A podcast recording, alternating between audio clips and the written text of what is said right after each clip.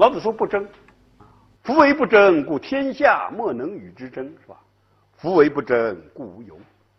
但是问题来了，你总也不争，天下资源有限呢，你怎么活呀？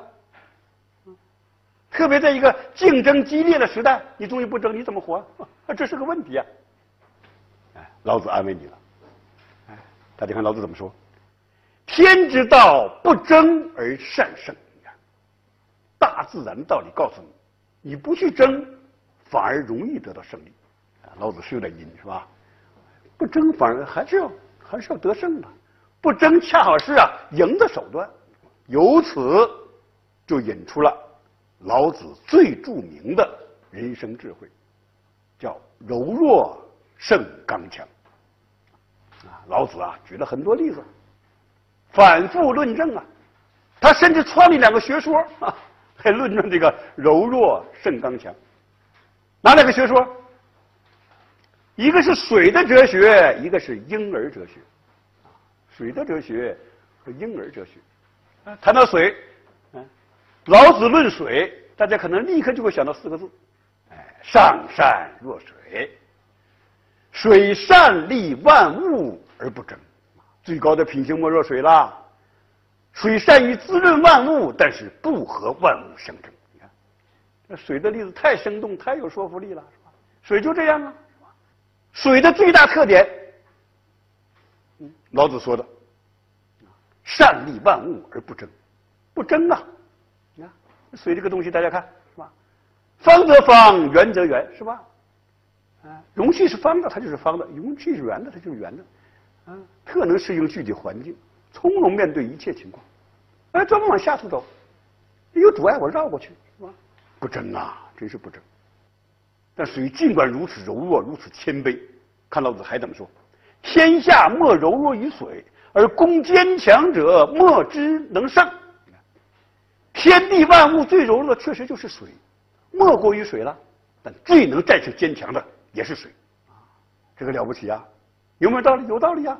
水滴石穿呐，大家知道是吧？那么坚硬的石头，小水滴有多大力量？一滴一滴就硬把它给滴穿了。攻坚强者莫之能胜啊，是吧？哎，所以这个兄弟了不得，是吧？大家知道啊，水可以表现为长江巨浪，浩浩荡荡，一泻千里。是吧哎，也可以表现为深潭古井啊，波平宁静，无古无今；可以表现为钱塘大潮，汹涌澎湃，摧枯拉朽，是吧？嗯，也可以表现为一池春水，是吧？风乍起，吹皱一池春水。你看，这水非常非常柔，这个柔里边含着刚啊，柔中有刚。了不得水就最典型的体现了柔弱胜刚强啊！老子这个哲学，老子创立水的学说，来论证自己的柔弱胜刚强。哎，他还提出一个婴儿学说，把婴儿哲学 来论证自己的柔弱胜刚强。什么婴儿哲学？啊，大家看老子原话：“专气致柔，能婴儿乎？”老子非常向往婴儿境界啊！婴儿境界。什么境界啊？混沌的、原始的、自然的、淳朴的、天真的，是吧？专气致柔，凝聚的精气，能进入婴儿的境界吗？婴儿境界什么样啊？大家来看，是吧？老子观察的多细腻啊！他讲婴儿的三种情况，三种现象。第一种现象，大家来看，骨弱筋柔而握固。什么叫握固？诸位？道教的修炼方法，握紧拳头，大拇指握在其他四里面叫握固。那小孩子呢？各位，你看那生刚生的小孩子，他也经常握固，自然的，非常自然的，骨弱筋柔啊。那刚生下来的小孩子，大家知道，小骨头、小肉都很嫩呐，是吧？捏能捏出水来，是吧？那么娇嫩的小孩子，哎，你看这小拳头都握得紧紧的。当过妈妈就知道了，你看他观察自己的孩子，啊，嗯，刚生下来躺在床上，嗯，小骨头小肉那么嫩，这拳头总握得紧紧的？这个力量在哪里哪里来呀？力量来自于哪里呀？小骨头小人那么嫩，就骨弱筋柔，那拳头总握得紧紧的，为什么？这什么力量？来自于哪里呀？你看，这第一个现象。第二个现象，大家看是吧？谓之牝母之和而追作啊，牝母什么意思？大家知道吧？牝是雌性嘛，母是雄性是吧？牝母之合就是男女交合，男女交合呀。追什么意思？追就是男性生殖器叫追。做什么意思？哎，勃起，勃起的意思。哎，你看这小男孩，刚生下来的小孩子，大家想一想，他知道男女之事吗？当然不知道，是吧？没有性意识，呃，性意识潜伏着，是吧？人的，一般人都是得十三四岁以后，呃，性意识才萌生，啊，才萌生。当然也有早熟的，啊，不说的是吧？哎，一般都十几岁以后，反正刚生的小孩子，两岁小孩子没有性意识，啊，潜伏着。但是尽管没有这个性意识，你看那小孩子，小男孩，你看，你看那小孩，小男孩躺在那儿，就他那个小鸡鸡啊。一会儿起来了，一会儿就起来了，那叫追坐就勃起。为什么呢？这小孩子他没有性意识，他们不可能有什么性欲望的。你看那小男孩们那个小鸡鸡不断勃起，为什么？你看老子观察的多细腻啊！这咱们有哺乳经验的知道，那小男孩就这样。为什么呢？这第二种现象。第三种现象，大家来看是吧？终日嚎而不嘎。终日什么意思啊？一整天嘛，整天呐。嚎是哭，嘎是沙哑。终日嚎而不嘎，这小孩子整天哭，啊，很少听说哪个小孩子嗓子哭哑了，啊，嗯，是啊，你看那刚生的小孩子，一会儿哇哇哭起来了，一会儿哇哇哭来，哭声非常嘹亮，很少听说哪个小孩子嗓子哭哑了，为什么呢？你看三种现象是吧？骨弱筋柔而莫顾，谓之牝母之合而追坐。终日嚎而不嘎，为什么小孩子啊他能有这样三种现象呢？老子讲了，这体现了一种啊自然力的伟大。天地万物中水最柔弱，人类中婴儿最柔弱，但就是水和婴儿的柔弱啊，却体现了大自然的魅力，大自然的潜力。大自然的生命力，老子老子这个哲学思想以以自然为最高范畴，为什么？他从各个角度来论证，道还要法自然，道法自然，是吧？哎，从这些角度论证，柔弱胜刚强，正体现了自然之理。老子讲的有没有道理？有他的道理啊，有他的道理。柔弱胜刚强，而柔弱的一面这样，那么刚强的一面怎么样？柔弱胜刚强吗？怎么样胜啊？刚强的一面如何呀？哎，老子讲了说，物壮则老。什么叫物壮则老？任何事物过于强壮，就开始走向衰老了。老子讲的有没有道理，诸位？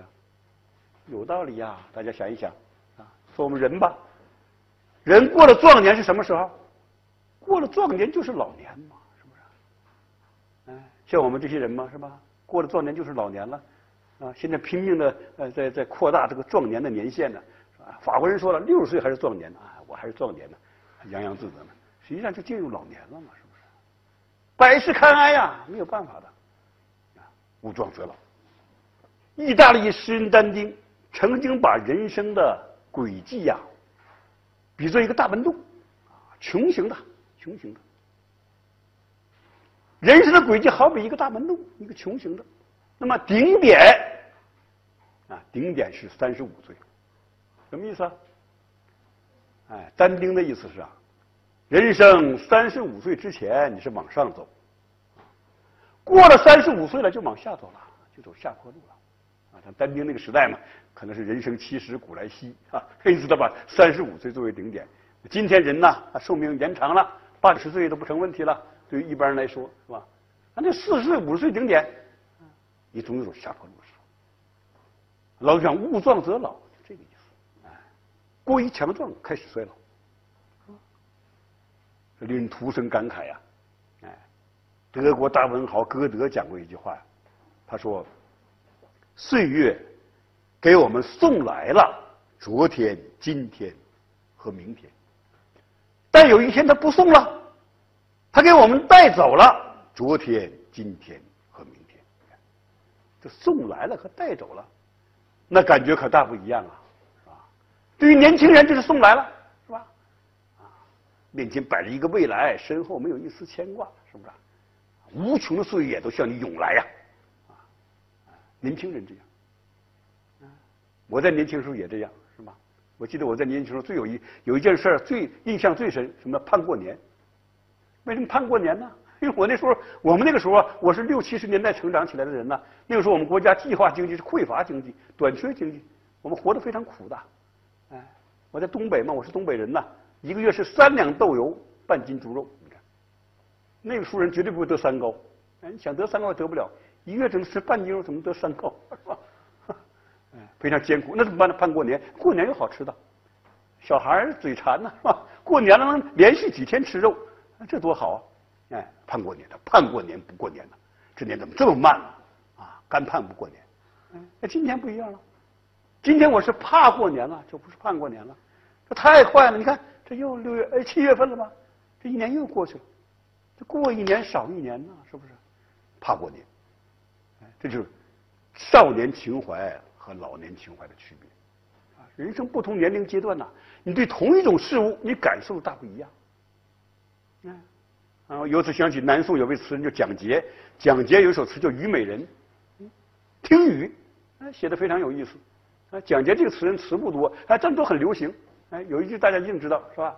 啊，流光容易把人抛，红了樱桃，绿了芭蕉，非常著名。哎，他有首听雨也非常有名。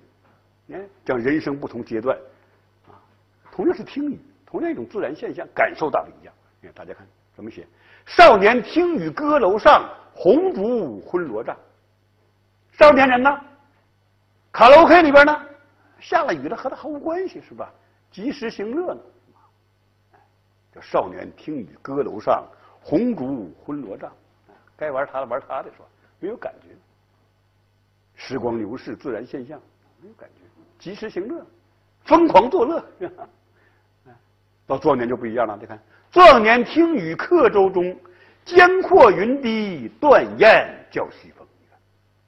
壮年干嘛了？壮年的辛勤事业了，上有老下有小啊，都得养啊，哎，天天在外边奔波呀。这客舟嘛，客舟就是什么？出差坐的船呐。